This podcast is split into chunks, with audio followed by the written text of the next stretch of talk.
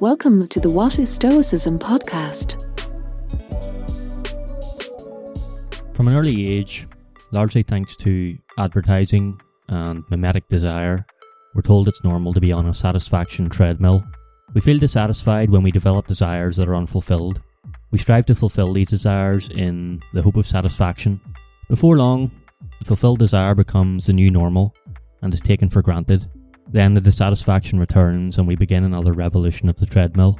The Stoics had a remedy for this constant state of anxiety, this dissatisfaction. We should learn to want what we already have. It sounds somewhat nonsensical at first. How can we want it when we already have it? The answer is to imagine we have lost the item in question, or even to periodically restrict our own access to it. This either renews our appreciation for the item or brings us to the realization that we don't need it.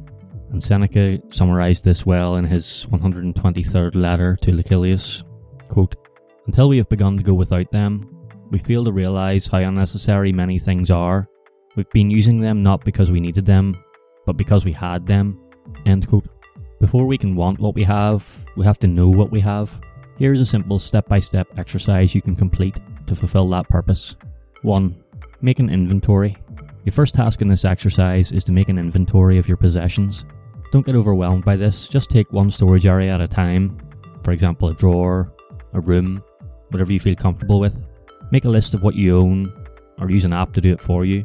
This way you can keep track of what you possess going forward, which can also be useful for things like insurance valuations. 2. Declutter.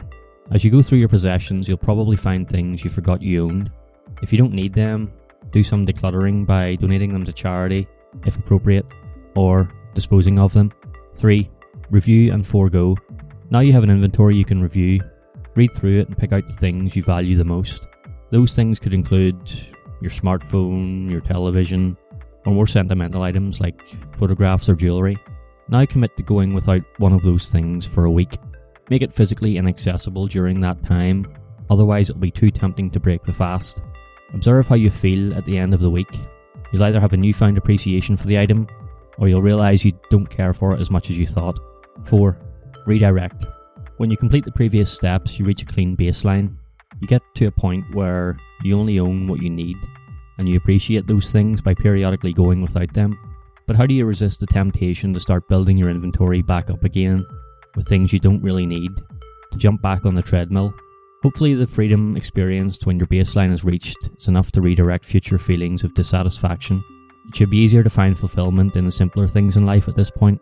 Here are some words of wisdom from Marcus Aurelius' Meditations that may help. Quote, and if you can't stop prizing a lot of other things, then you'll never be free. Free, independent, imperturbable, because you'll always be envious and jealous, afraid that people might come and take it all away from you, plotting against those who have them, those things you prize. People who need those things are bound to be a mess, and bound to take out their frustrations on the gods. Whereas to respect your own mind, to prize it, will leave you satisfied with your own self. End quote. Here's a quick recap of the steps of this exercise. I hope you find it useful. 1. Make an inventory of your possessions. Start small. Use an app if you need help. 2. Get rid of or donate to charity where appropriate anything you no longer need. 3. Review your inventory and highlight your most valued possessions. 4. Take one at a time and go without it for a week to renew your appreciation. 5. Redirect your satisfaction to the simpler things in life, of which there are so many.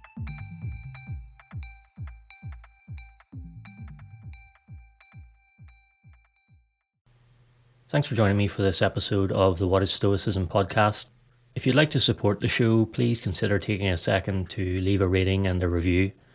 It's a good way to let me know you're getting value from the content, and it helps more people discover the show. I appreciate your support. Thanks so much. Also, if you enjoyed this episode, I recommend checking out the Stoic Handbook podcast by John Brooks. It's one I've been a fan of myself for a while.